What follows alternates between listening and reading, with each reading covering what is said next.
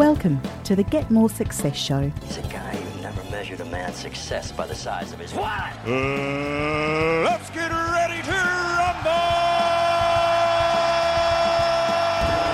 It's showtime. Showtime. Showtime. It's showtime. Showtime! And now, here is your host, Warwick Merry. Welcome to another exciting adventure of Get More Speaking Success. Today we're talking about the future of events. So we've, we've got a few people joining us and uh, looking forward to getting people on the line. So if you'd like to jump in a seat, it's going to make it so much more exciting with people to speak to.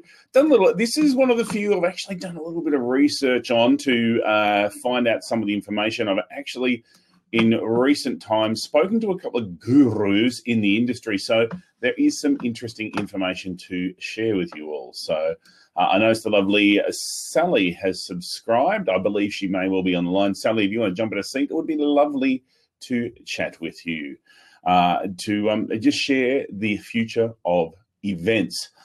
Now, the events industry has been going for some time. Oh, I've got someone coming in. Uh, and there's been a whole lot of exciting things. Oh, the lovely Shane. Come on in, Shane. Uh, it will be good to have you on the call. A couple more people coming online as well. Please put your hand up and join in. Uh, love to have you on the call. Shane, I'm not seeing any images of you. Uh, may well be you don't have a camera. Can't even hear anything. And you're no longer there. That's okay. All right. Uh, Taryn and uh, uh, Sally are on the line. If you'd like to grab a seat, I would be pleased to have you sitting in a seat. So the events industry has been around forever. Think about it. In the olden days, it was standing in around in front of a group of people, standing on your soapbox, as it were, in maybe in the late 1500s, earlier in the, the time of the Nazarene, and be standing around addressing the crowds. For uh, earlier than that, a group of maybe Neanderthal people just talking around as where's the next place to go hunting. So, what is the future of events? That's the past. What's the future? The lovely Taryn Dean has joined me. Hello, Taryn. Good morning, everyone. Hi, Warwick. It's always a pleasure to uh, join you early in the morning. Not so. Oh, it's, it's not that early. It's nine o'clock. Well, nine o'clock our time. So. For many of our Queensland professional speakers, we didn't get in until about 11 o'clock last night after a great session with Louise Marler. So, oh, fantastic. It's good. It's good. nice and early. Um, so yeah, so today I want to talk about the the future of events, and so if uh, anyone else wants to jump in a seat, let's have a chat. So um, one of the things, uh, Taryn, what are some of the things about events that you've seen that annoy you? What are the what are some of the events? Let's sort of look at mm, not the negative, but events have evolved. It used to be head on stick. I will tell you what's going on. Blah blah blah blah blah. To me, that doesn't seem to work anymore. What about you? What are some of the things around the speaking industry or the events industry that annoy you? Okay, uh, two different perspectives. One as an audience member, and then the other one as a speaker on yep. stage. So perhaps if I, I start from the speaking angle first, because it's been a, a growth curve for me in the last seven years. And uh, not so much a bugbear, but a real, oh my gosh, I wish I'd thought to ask this question. And you might think it's nothing, but I've got to tell you, icebreakers can make a huge difference. So I was all uh, mentally prepared to come on after tea break following uh, Craig James from CommSec. I'd been told the audience was incredibly conservative. I was all geared up. I was really sort of in the zone, a little bit serious, you know, thinking there was huge gravitas in the room. And as I'm waiting in the wings, Catwoman comes on stage, clad in leather, everything in leather, and she had them up, and she was had them all being interactive. Now, it wasn't a bugbear so much as I wish I'd known what the icebreakers were. From the events industry perspective, is be sure to fill the speaker in on everything that you've got planned so there's no surprises so that the speaker can weave things in really easily and also that she he or she knows how then uh, in advance that they can draw the crowd back into the focus of the message point. So it's really about helping your speaker be prepared so that the message gets embedded the whole way yeah. through. And for me as a speaker, ask. the lovely Sally Find Foley out Lewis, welcome to the call. What what are some of your bugbears, Sally? What are some of the things about the events industry that you find annoying? Um, I only caught the the back end of what Taryn was saying, but I think it's the the the surprises that come up and that you're not kept informed about, and and it's not about it's not about being the diva. Why wasn't I told? But it's but if you tell me, then I can help you. Yep. And I think, um, but you know, obviously from walking a mile in their shoes, they don't often think to ask to tell you because they're trying to put out a fire somewhere. So it's it's a little bit like um, you know, is everything going, you know, as a speaker, like you said, Taryn, ask and asking the question, is everything going to plan? Is there any flexibility you need in whatever I'm doing or any help I can give you? Um, so maybe it's a case of, you know, the events industry or, or people who work in strictly in the events side of things saying, do keep your speaker informed, but also speakers ask, like Taryn said, just ask.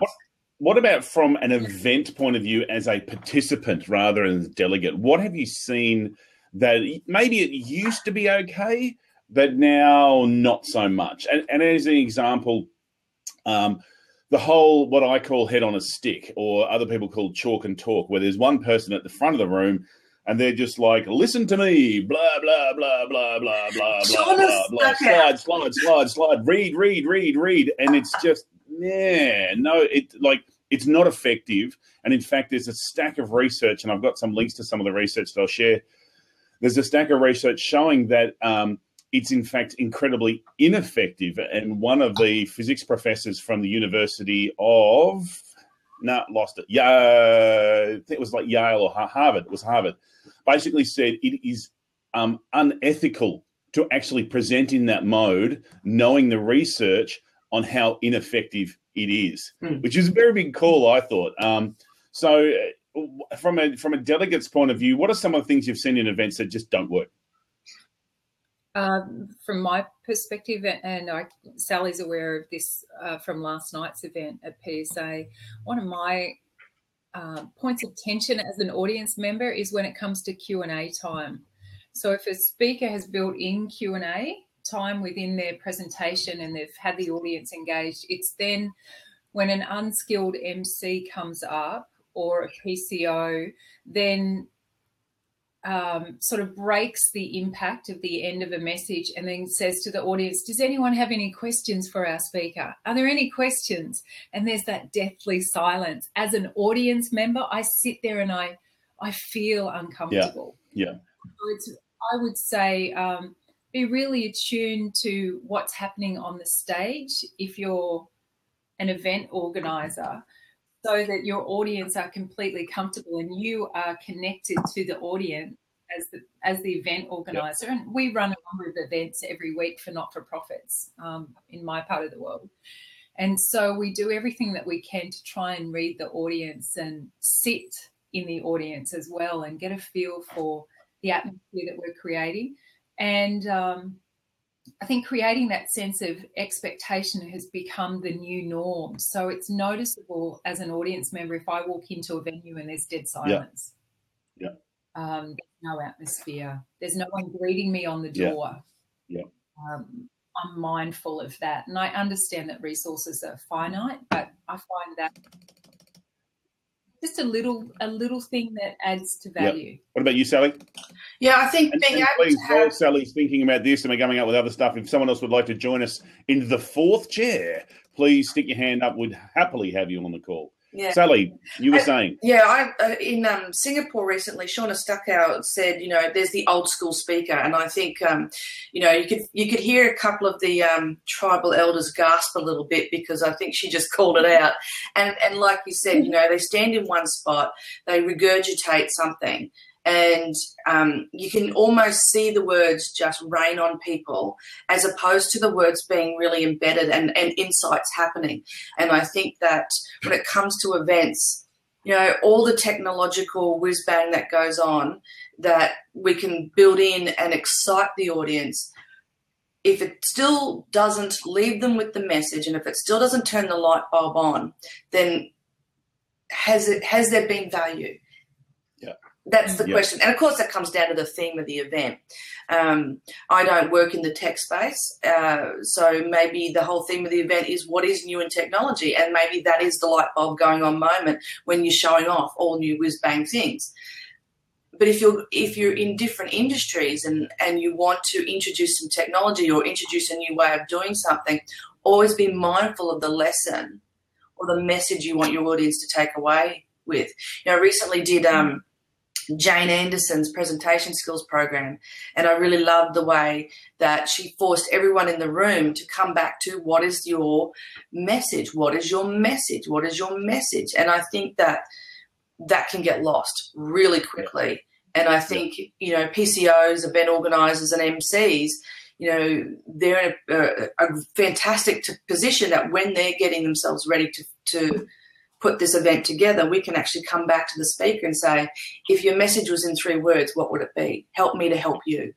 You know, because either either as I introduce you or as I, you know, segue or, you know, if if speakers um, if audience members are going up to event staff, you know, maybe that little bit of insight will help smooth that transition. Um, Yeah. Yeah. It's interesting. Um, my wife and I were casually watching uh, an old western with John Wayne called The Seekers, which, if you go at IMDb, it's raved about how good it is and how fabulous it is and how wonderful it was.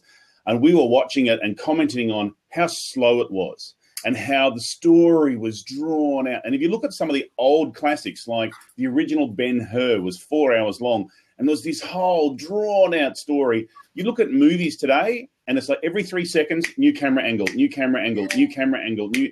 The kids today, here am I, the old fart. The children today, Those young but it's- it's- whippersnappers. but it's like with, they multitask. They're doing this stuff while they're on an app, while they're talking to their friends, and and, and this is this is our audience. Um, and so it has to be how do we engage them? Great point that that Taryn raised about Q and A, and from a professional MC's point of view, I hate Q and A. I loathe it. I detest it. And the reason for it is it's about managing the energy in the room, which is again what Taryn was saying is about the greeting. It is about the the longevity and memorability of the event. You want it to be able to turn up and there's the hey, you're here. There's music in the background that's relevant to your event. You walk into a room that feels warm and welcoming. It's not a stark, we've just got a podium and that's it. There's some kind of visual, typically a bit of movement. And then you've got the energy of the speakers. And so sometimes you've got a rah rah speaker, which is great. But then if the next person's a stereotypical accountant um, who's talking about regulatory, you know, controls, you've got to somehow segue that. And if you've got someone like, for example, you talked about Louise Marler, who is a very high energy speaker and, and a great speaker.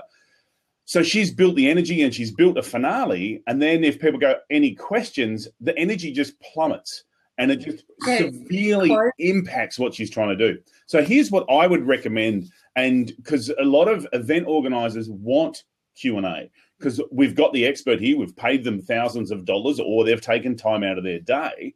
So I would put the Q&A in the middle of your presentation. So have a presentation if it's 45 minutes go for half an hour, do a bit of Q&A but limit it, strictly limit it and then have the 7 minutes ending which is your power punch end so you're finishing on a high. It's better for the speaker, it's better for the audience, it's better for the next thing. It could be afternoon tea, it could be the next speaker, it could be a breakout session, but you, again, it's around that energy management. And um, I was going to say, with that piece, it's it's not that hard to do because you could say, as a speaker, all you need to do is say, "Look, before we just close this up, are there any questions?" And correct. so you have that piece, and then you have your your closing bang. Yeah, cor- correct. And as Taryn, Taryn was saying, it's like it's also important that whoever your moderator or MC or facilitator is, it's worth being very selective and getting a good one. Um, because a lot of people think that the moderator or facilitator role is, oh, anyone can do that. You know, you can do this. But it's actually a very different skill set to a speaker or to just because someone has a sales manager position, it's a different role. So it is about making sure that you've got someone who has that kind of skill set for it. Absolutely. And um, Warwick and Sally, from your perspectives, is it a question of confidence on the speaker's part um, as to how comfortable they feel in their authority to liaise with a PCO or even the moderator to say there won't be Q&A at the end of my session. I'm going to weave it in so that you're actually conducting your piece rather than leaving it at the end for that person to come in and then unwittingly undermine yeah, you. because we could ask questions throughout but someone could still fall back into um, what was it last night, uh, Sally? Like a hidden a hidden habit or a hidden track. Habitual behaviours. Mm. Yeah, yeah, it's just by default they slip back into. Wasn't that great? Any questions? and I think definitely. I think so, the authority. My theory. My, sorry, Mark. No, go, Sally.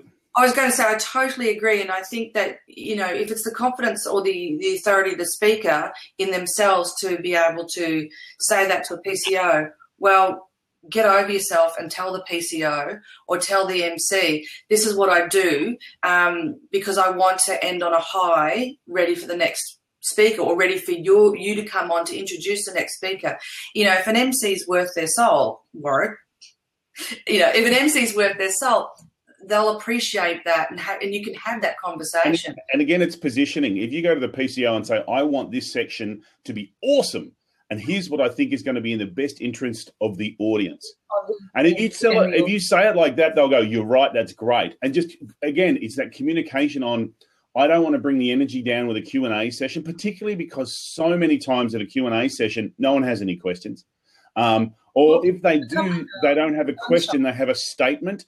Particularly men will use it as an opportunity to go, "Oh, it's Warwick Merry here, and I've had a situation like that, and I blah blah blah blah blah blah blah blah blah."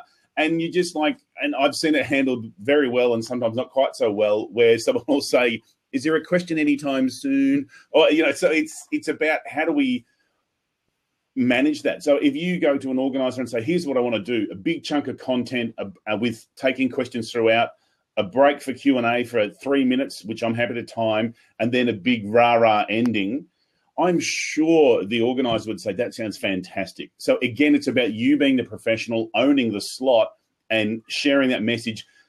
Always with the intent of how can I make this experience the best possible experience for the delegate? How do I make it so that not only is this session good, but they'll be so excited they can't wait to come back next year?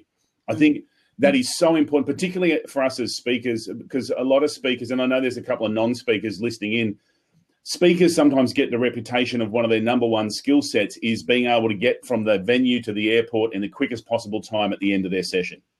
Now, that's other speakers, not us on this call, because we know about growth and learning, etc. But it, so it is about how do we make the event so good in a, in a sustainable manner. Mm. Mm. Exactly. Yeah. Um, Taryn.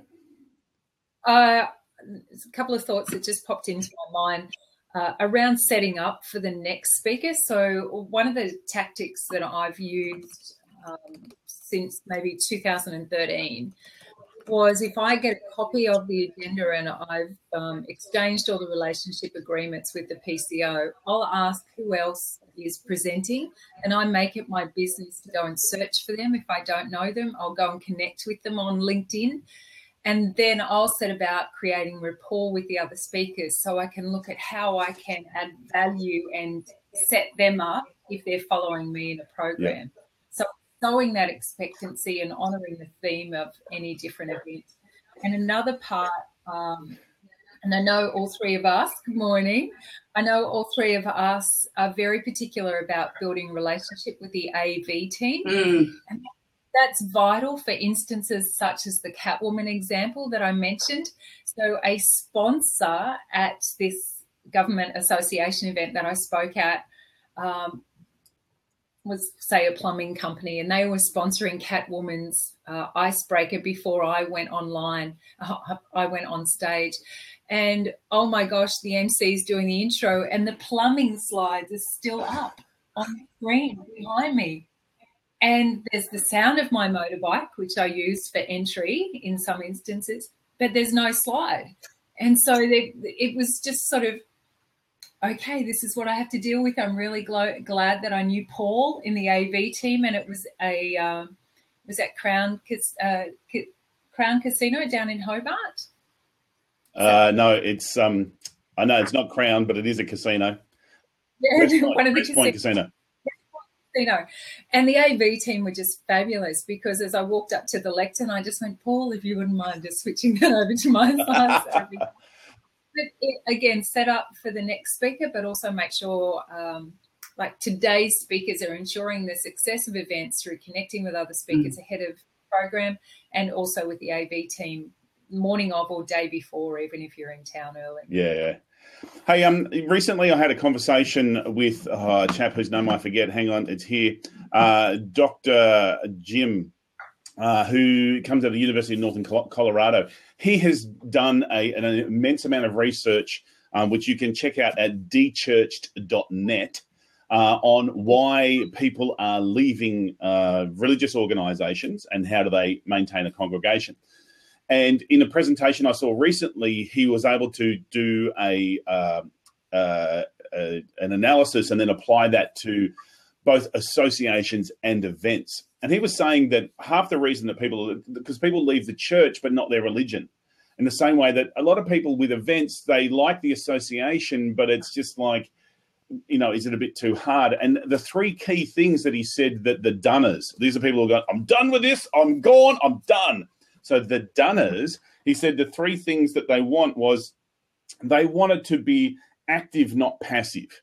So they wanted yeah. to have some kind of role in what's going on, some kind of activity versus sit there, we'll do it to you. He also said that they wanted conversation, uh, not just you know being spoken to so not just uh, doctrine of like this is how it is don't just tell me the research or tell me your findings put something together so that there is a way for me to have a conversation about it. Does that actually sit well with me? Does that have anecdotal evidence to back it up?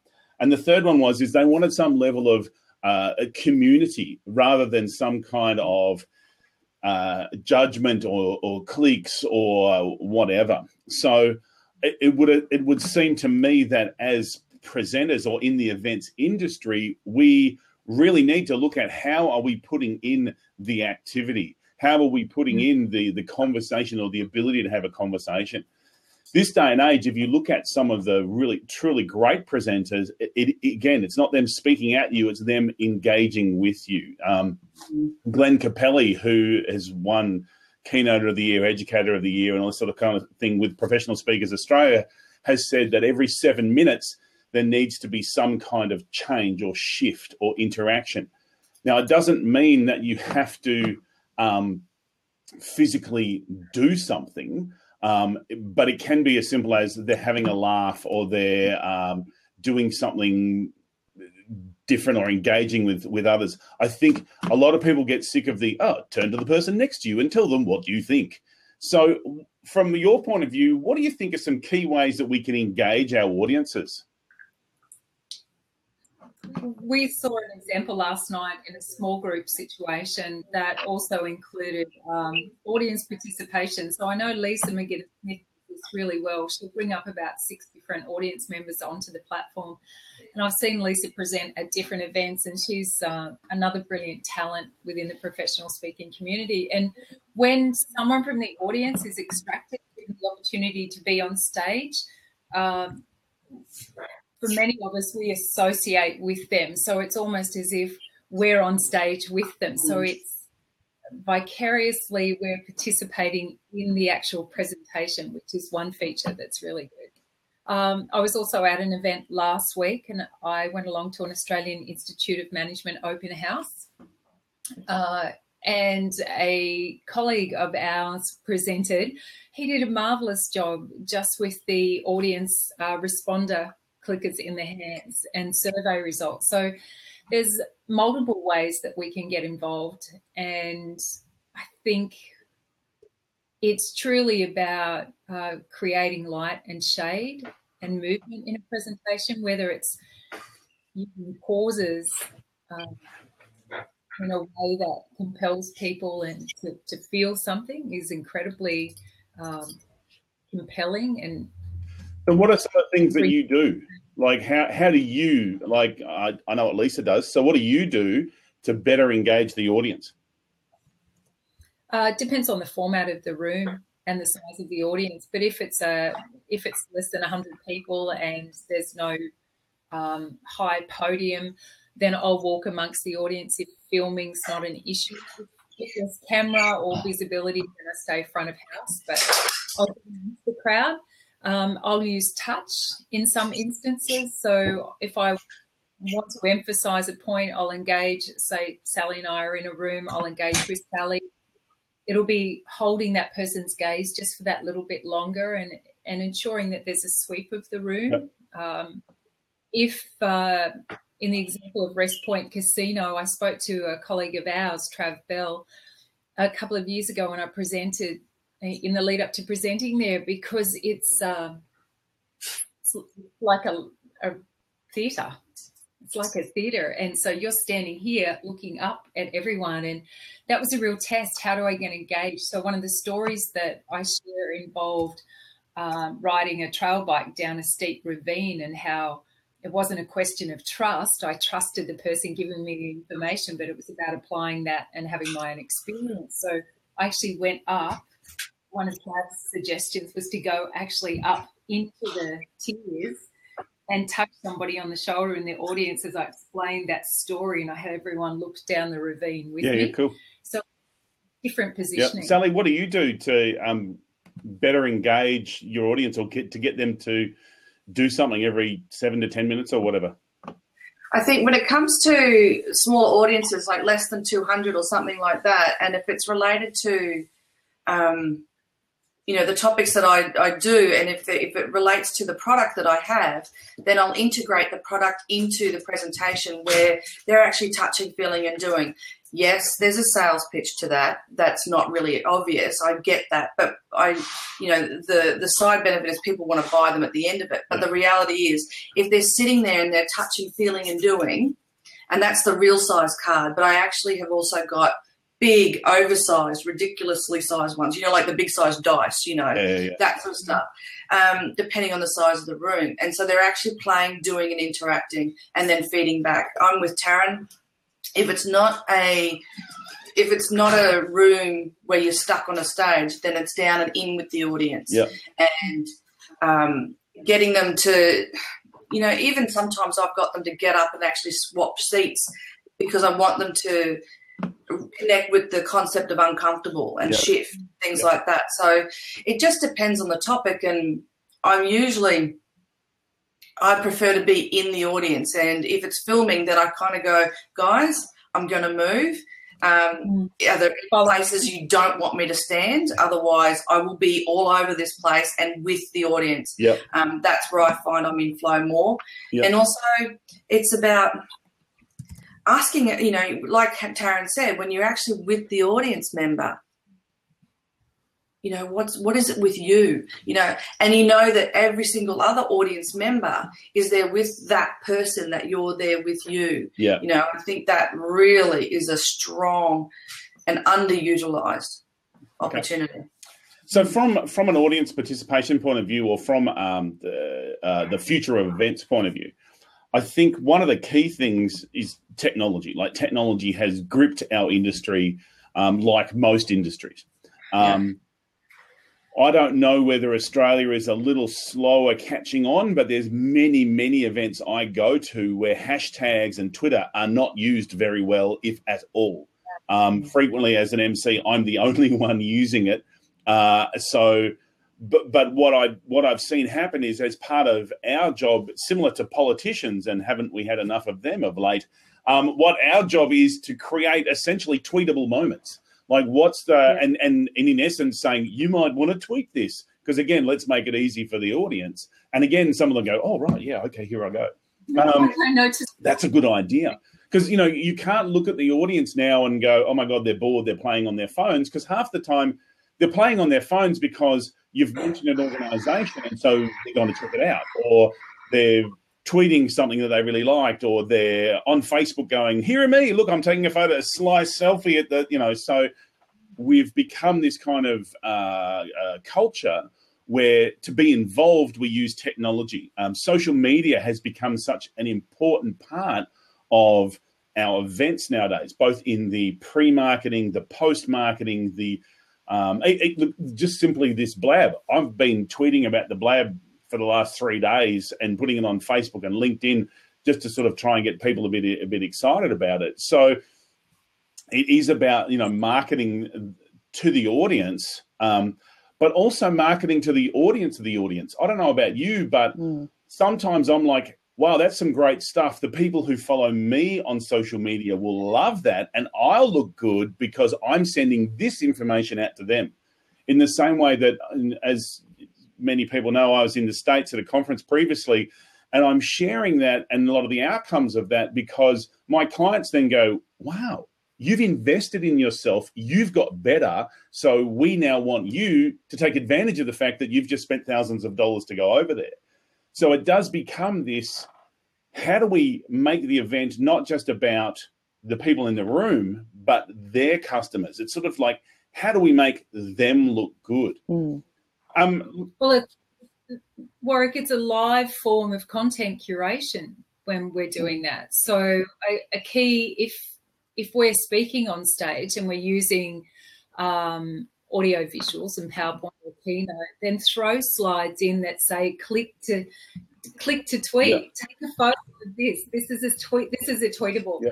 Um, Marie Forleo from the US, who came out of Ali Brown School, she does some great, uh, anywhere between 15 and 30 minute uh, video blogs, and the transcripts and her even her editing on her videos. They'll have the little Twitter fly across the screen, and she'll have uh, the WordPress plugin in her blog that says tweetable, click to tweet.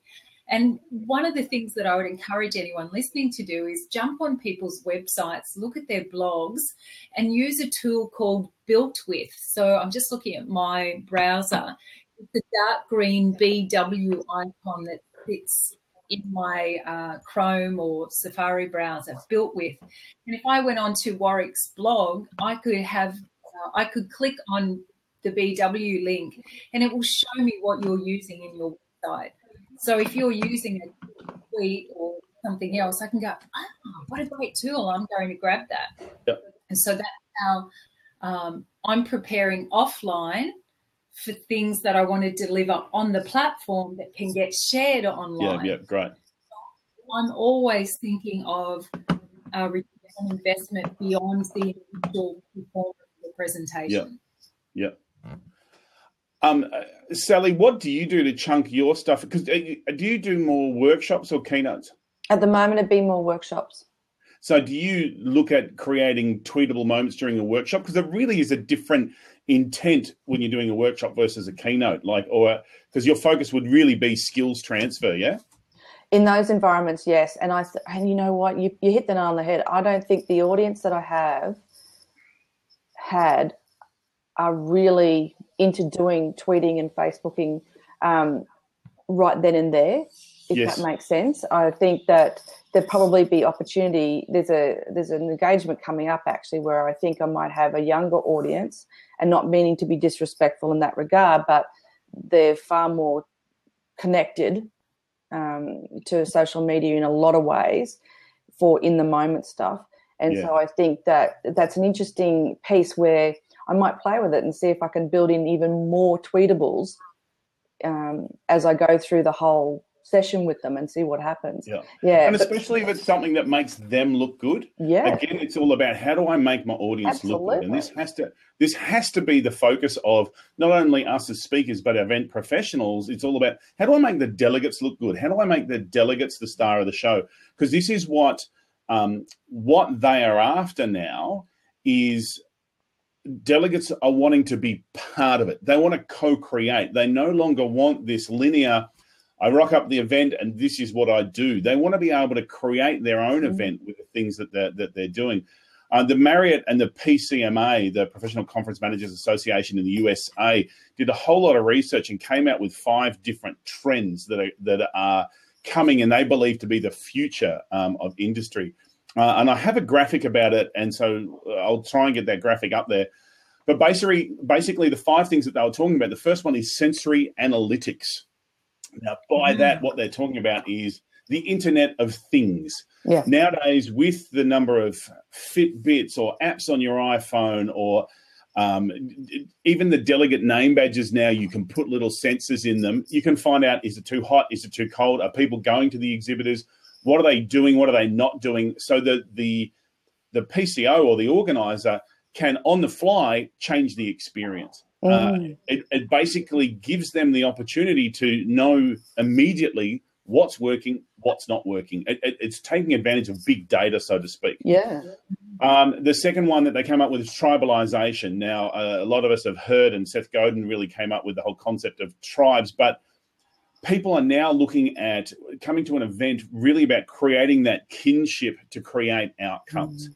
And so it is who is my tribe? Where do they hang out? And this is a challenge nowadays because the future of employment has also shifted. The mm. research is showing that by 2020, about 40% of employees will be subcontractors or self employed.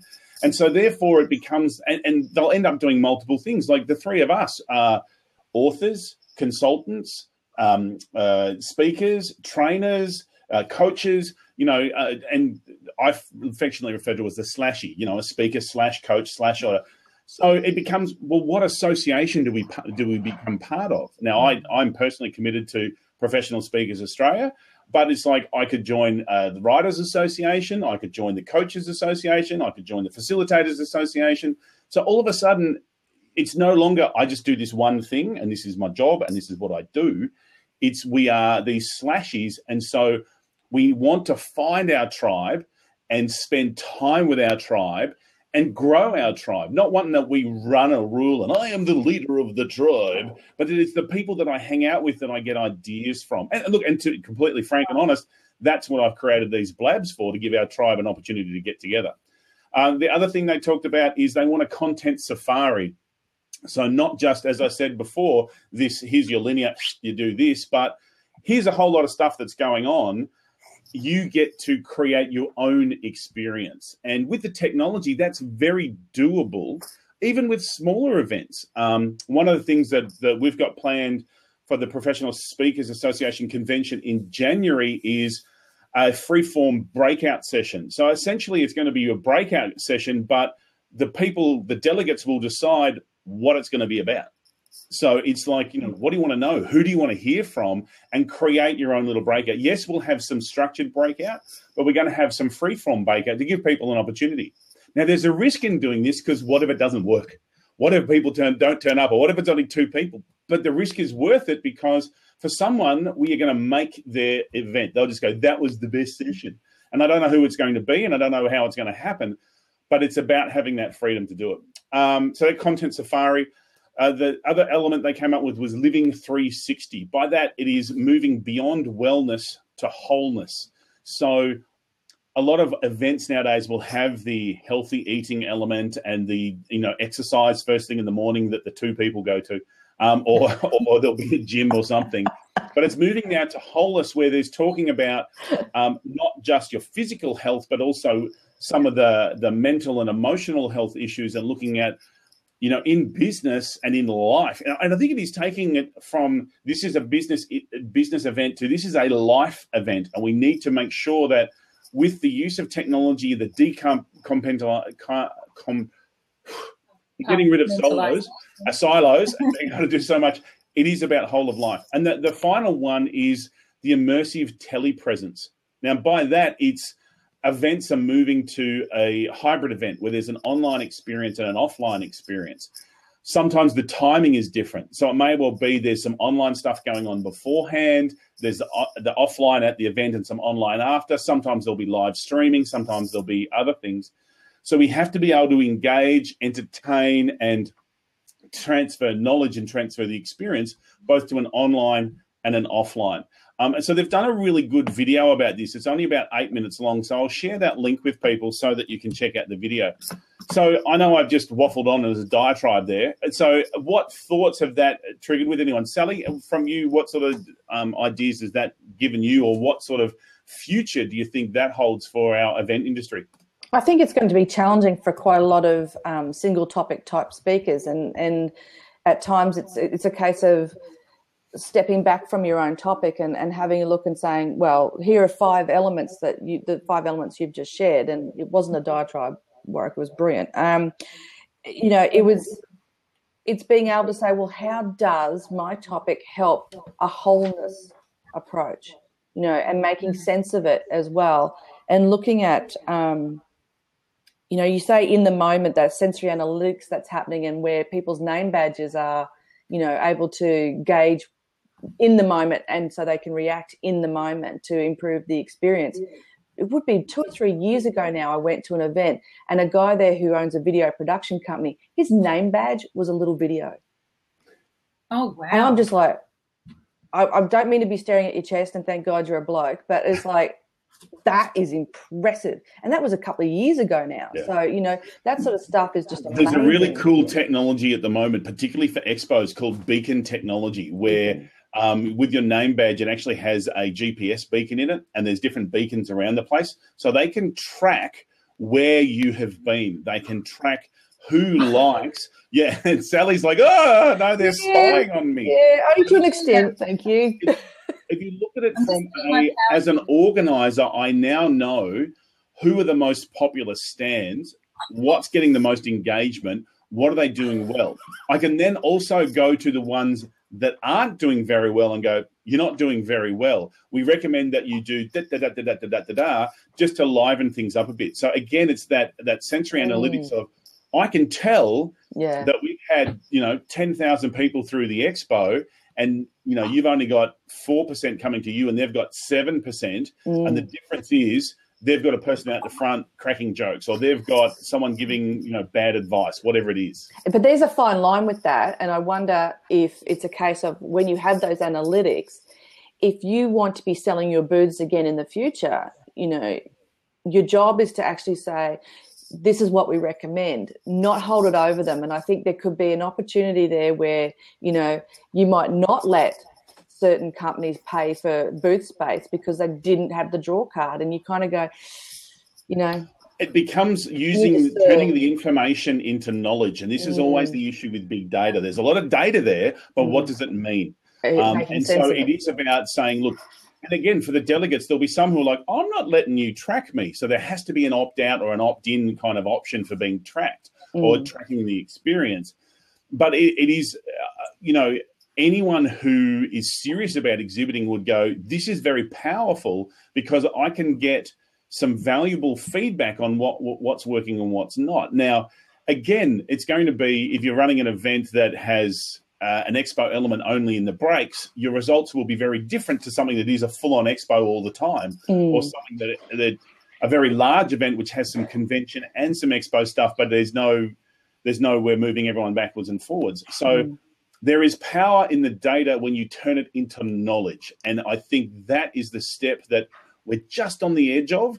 And it's up to us as event professionals and, and for the PCOs to look at how can we do this? How can we turn it into something that'll be of value to our customers? Mm. Yeah. One of the um, conferences I spoke at in KL, their app went a step further than some of the other event apps that I've seen um, they made it possible for people to connect directly through LinkedIn. So the app actually had that LinkedIn plugin. So we were able to um, bypass those issues around privacy, and you could see the delegates' names there and then, and then you could reach yeah. And so whether you're a fellow delegate, a sponsor, or a presenter, it just made that uh, capacity to build tribe and kinship that much easier, removing an obstacle. Yeah. So I agree the opt in, opt out, but by putting the features in and explaining the benefits to mm. people on how connection and how it can future embed learning so there's deeper ROIs. I think that's yeah. a must. And I think also it taps into the tribalization opportunity and and you know as speakers you know, you, you've got that. Would you like my, you know, give me your business card and I'll give you my newsletter. You know, that's just not going to cut it. Obviously, yeah. it's a case of well, if you want my business card, whether it's the old-fashioned one or or virtual or electronic, you know, how do I become? You know, what do I get being in your tribe? You know, yeah. what is the value for me to be wanting to invest more of my very precious time hanging out with the tribe? And yeah. I think that's a real key interrelated sort of concept that speakers really need to start thinking about the value after the event, the value in the longevity of being part of that tribe. Yeah. Yeah. Taryn, uh, what uh, fabulous highlights, if any, or thoughts or ideas did you get out of the diatribe I mentioned before? Oh, I made some notes. Um, Yay. I liked the content safari. In fact, I'm presenting on Friday uh, to a different audience. It's lifestyle tradies. Yeah. And I As they're love not fake love- tradies, because we know fake No. tradies are lots of trouble. No, but these guys are a great, um, you know, they're part of the foundation of this country. And I think we need to be supporting our tradies in great ways. And Angela and Andy Smith have done a great job in designing this program. I'm the daughter of a builder, the wife of a former Sparky, and so I look at this and I go, "Yeah, how can I help?" And I, and with a speaker, if we can have a suite of programs uh, or a suite of services that we offer that make it possible for us to then know our stuff inside and out, then we can go into those environments like I am on Friday and offer a content safari. So I knew that that's what I was going to do, but I didn't know there was a name for it. So I like it, a content safari. So I'm taking the the tradies on a safari on Friday. Yeah. Cool. I have a question then, um, Yep. and so just to just to throw a love bomb in, you know, if you say if if the, the the trend is to have this content safari, and so it's about having a range of things on offer for people to work out and create their own experience from it, then as a speaker, how do you set yourself up to be the the choice when if you're if you have so much content on offer that it can con- confuse the the purchasing decision how do you make Well, if- sure i'm just throwing that love on him because i love to hear people's perspective I'd love to respond to that. Um, one of the things that I've brought with me from my executive experience is that I'm very much a generalist. So I go against the, the trend of being inch wide, mile deep.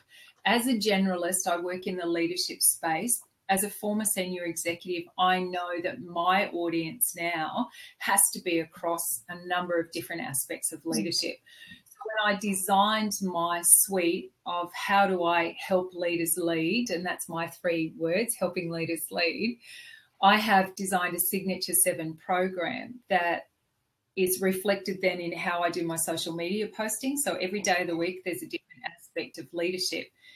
Um, I use the motorbike as part of my model. So the rear wheel on the bike is spliced into seven segments of a pie. So we need all these elements to drive us forward. That's my belief when I work with my audiences.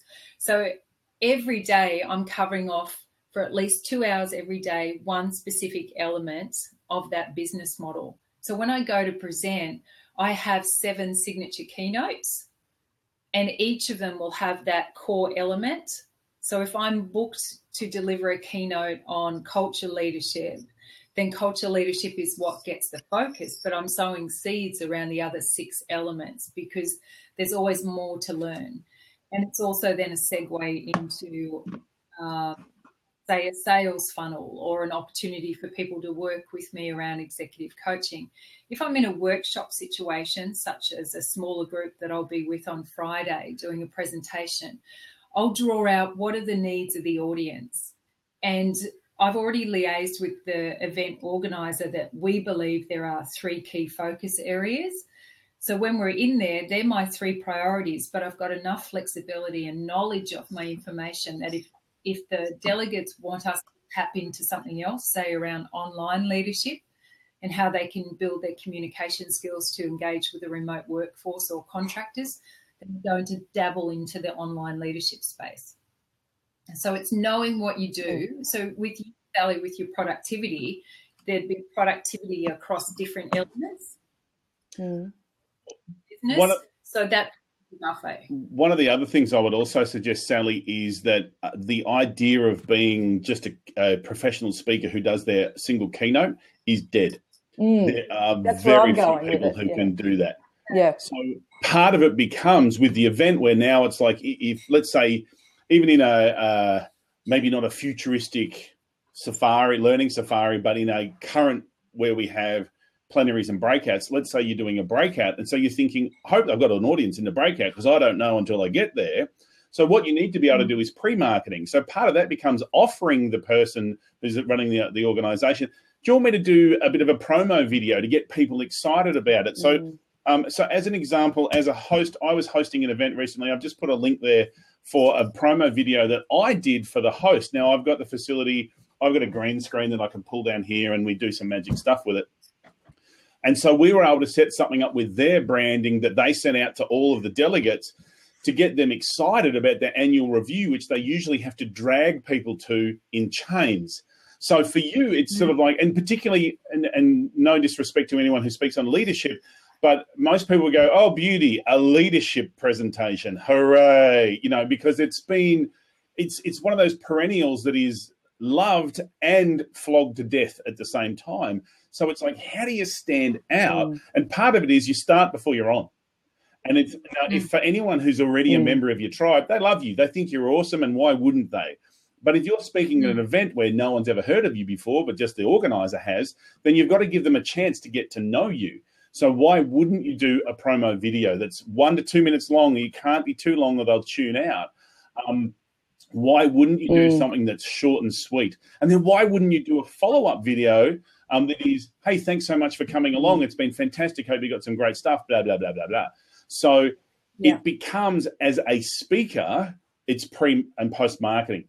But what that does for the, again, what we're doing is it's all about the delegates so we're making the professional conference organizers' job easy because we're getting the delegates excited before they come on site. We've hit Twitter going, wow, I'm really excited. I'm going to be up here, blah, blah, blah, blah, blah.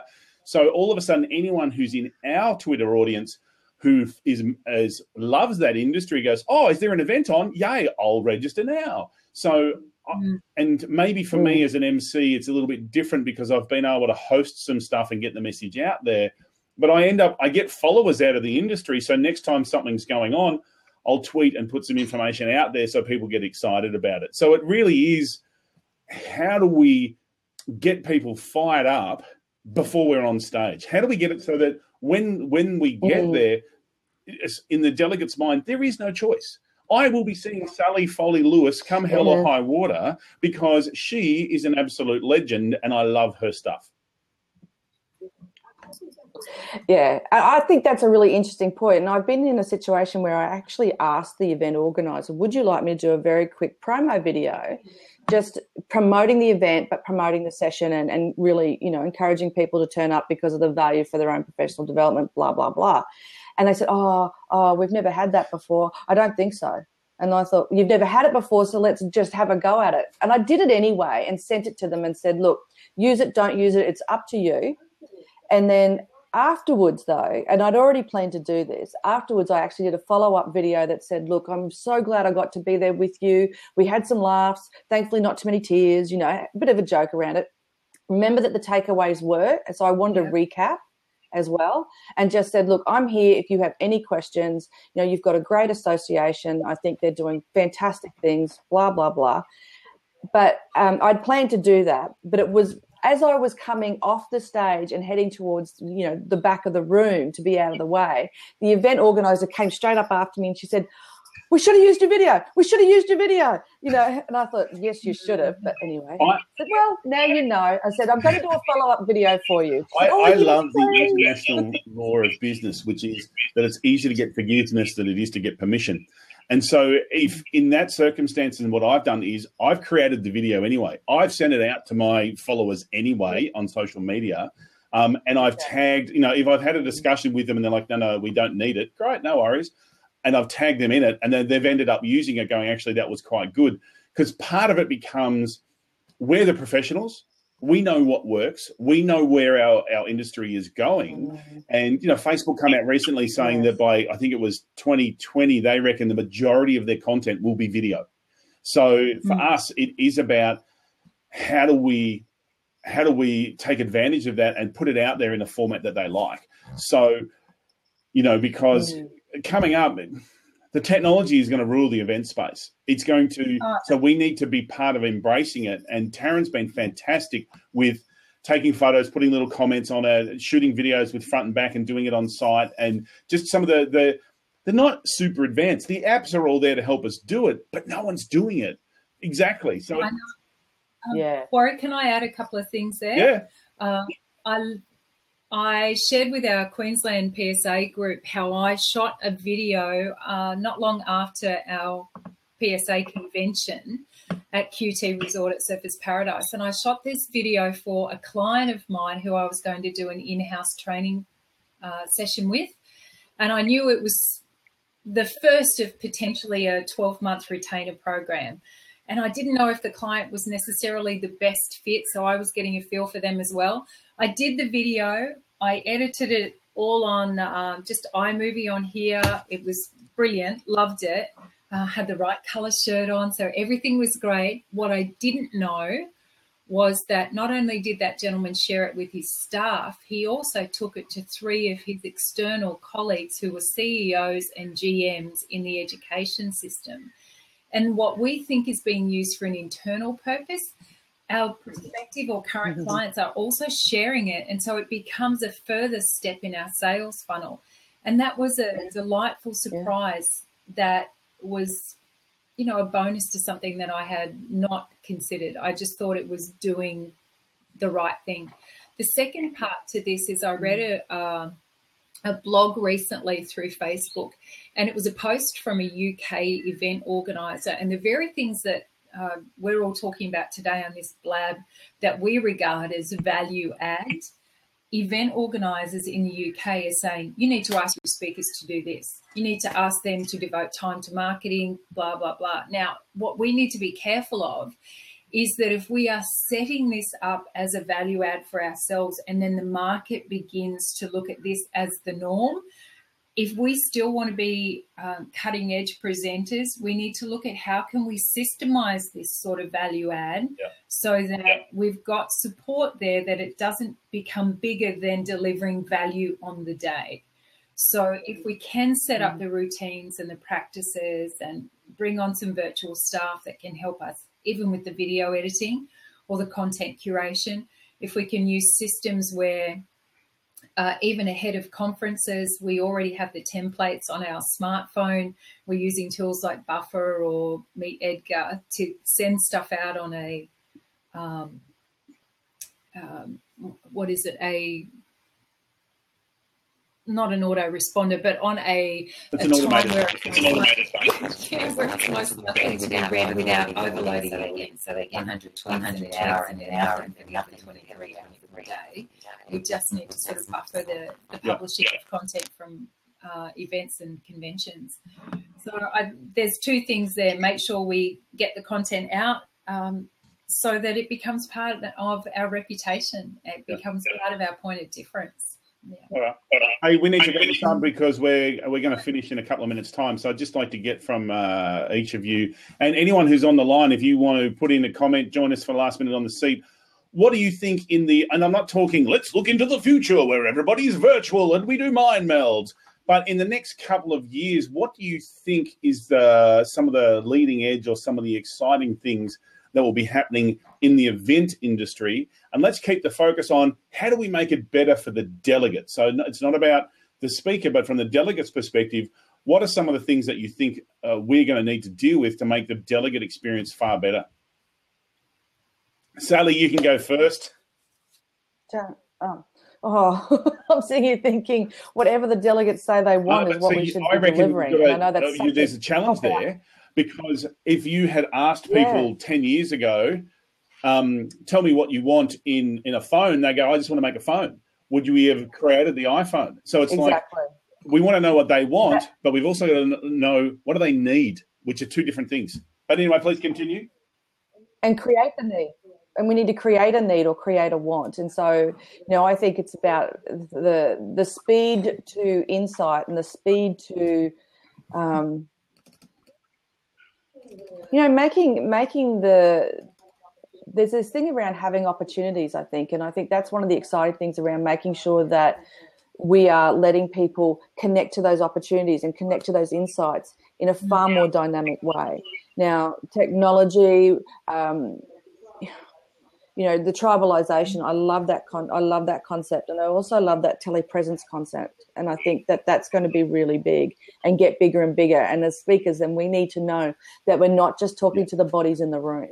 And that's something that's really big. And i'm really sorry but i'm going to have to dump that little very unthought through idea that's and go. good. so i'm sorry it's but been it's been a great we're going to tag team over to kerry. Kerry's joined us. Hi kerry. Hi Sally. With acknowledging Sally, and she's gone already. hey, Kerry, you've been um, on and off listening to some of this. What do you reckon is going to be happening in the next couple of years? What are the big things you're excited about? I actually couldn't get on at all earlier, so it's just this last little bit that I've that I've heard, and uh, I, I just love that Sally actually did the video, even though the people said, "Oh no, we don't know about that." Um, and as I said in the comments, that's something that I've done, and I need to actually do that every time, make that a process. So I really appreciate hearing Taryn's comments as well. Hello, Taryn. Hello, Kerry. Nice to see you. Yeah, you too. Um, all three of you guys have just been doing some cool stuff um, that I've been seeing on Facebook that haven't connected for a while. So, yeah, just good to be in this space again. And um, next time, I will make sure that I'm from the very beginning with my backup technology. So, um, hi, Russell. Hello, how are you? So I'm going to transition over to Russell now. Russell, uh, thanks for joining us from the Eastern Innovation Business Centre for the Mr. Innovation himself. So tell me what uh, what do you see in the, the future in the next I want couple to of riff years? off that idea with the video. So, Yep. I think those personal videos before a presentation take you off the stage and personalize you too early. Oh. So, what I'm thinking is videos after the event. Mm. So, rather than people thinking that they know you before they meet you, I, I- think it takes some of your value down. I think that it would be better to to leave you up on a stage where they've seen you present potentially from a platform. You don't do the pre-video stuff, and you actually do post-video stuff. Anyway, Mm. that's my thought. That's a good thought, and I would I would say my humble opinion is that it's going to depend on the role. For me as an MC, I Yeah. want them to know me as soon as possible because they're my Oh, yeah. right? If you want to be seen as a position of authority, then maybe you don't want to get too close. Um, it depends. It depends on your purpose. If you're selling from the stage, I would want to be out there well before the event to try and start that relationship because they're more likely to buy from a friend than someone who's just up there perceived as flogging their stuff. So Yeah, but I think if you're selling an idea, if you actually become friends with them a little bit too early, then they feel that they can argue at that point rather than actually you getting the expertise and authority up there first Yep. and then having the discussion afterwards. And you see a lot of people in film doing this now. Yep. So after a, television show or a film has been put out there, they'll then do a like a, an online meetup with the fans to discuss what they what they thought of uh, the, the the episode and and what you know some of the behind the, sce- the scenes uh, conversations about that. But Yep. um, anyway, that's just my perspective. There are there are four perspectives here, and there was one before, but Sally's gone. Bye, Sally. Uh, Taryn, just quickly, what do you reckon is up and coming for us? Uh, we really need to be entrepreneurs, not just speakers. We really need to be savvy, innovative business owners. And with that carries the responsibility to research and look at data and big trends and to learn from resources such as you've shared today on the lab. Warwick, kudos to you for hosting it. I love it coming together as part of the tribe, but also just learning new ideas. So there's a few things that, and there's a few things that I'm looking at, um, and they include uh, ensuring that the experience is made easy to connect. I uh, I see a positioning of myself as very much um, connection as opposed to exclusivity. So I'm I'm very comfortable in putting a video out to prospective clients or event organizers, but I want to make sure it's on brand. So I would say be very clear with your entrepreneurial identity if you are a speaker, so that when you're engaging with uh, the end user or the middleman, whether it's a PCO or a decision maker in a company, that you are reflecting your brand and your values in everything that you do. Whether it's then developing an app, so I'm looking at that in the next 12 months, that that'll become part of my brand, so it's conne- connection made easy. And I'm also looking at the strength of partnerships as a future trend. I'm seeing a lot of uh, very talented experts with great knowledge uh, sharing their wisdom through partnering up more and Okay. more. Great. One of the things that I see that will be happening, and I think it'll be a perennial, is structured networking. I think people go to events for networking and get shit scared on how to do it. They don't know how to do it properly. They think they're being sold to. So I think we're going to have more and more facilitated networking that actually leads people to network um, because people are scared of it. Hey, ladies and gentlemen, thank you very much for joining us today. Uh, as I said, this will be on the getmorespeakersuccess.com over the next couple of days. It's been a pleasure to have you here. We will meet again next month where we'll talk about something completely different. Thank you, everybody, for joining us. Thank you. Love Bye. Thanks for listening to the Get More Success Show with Warwick Merry. Continue the conversation with other successful people over at getmoresuccess.com. That's where you'll find all the show notes as well as a link to our Facebook group that we'd love for you to join. GetMoreSuccess.com is also where you'll find all the information you need to connect with me, your host, Warwick Merry. Thanks for listening, and we hope you can get more success.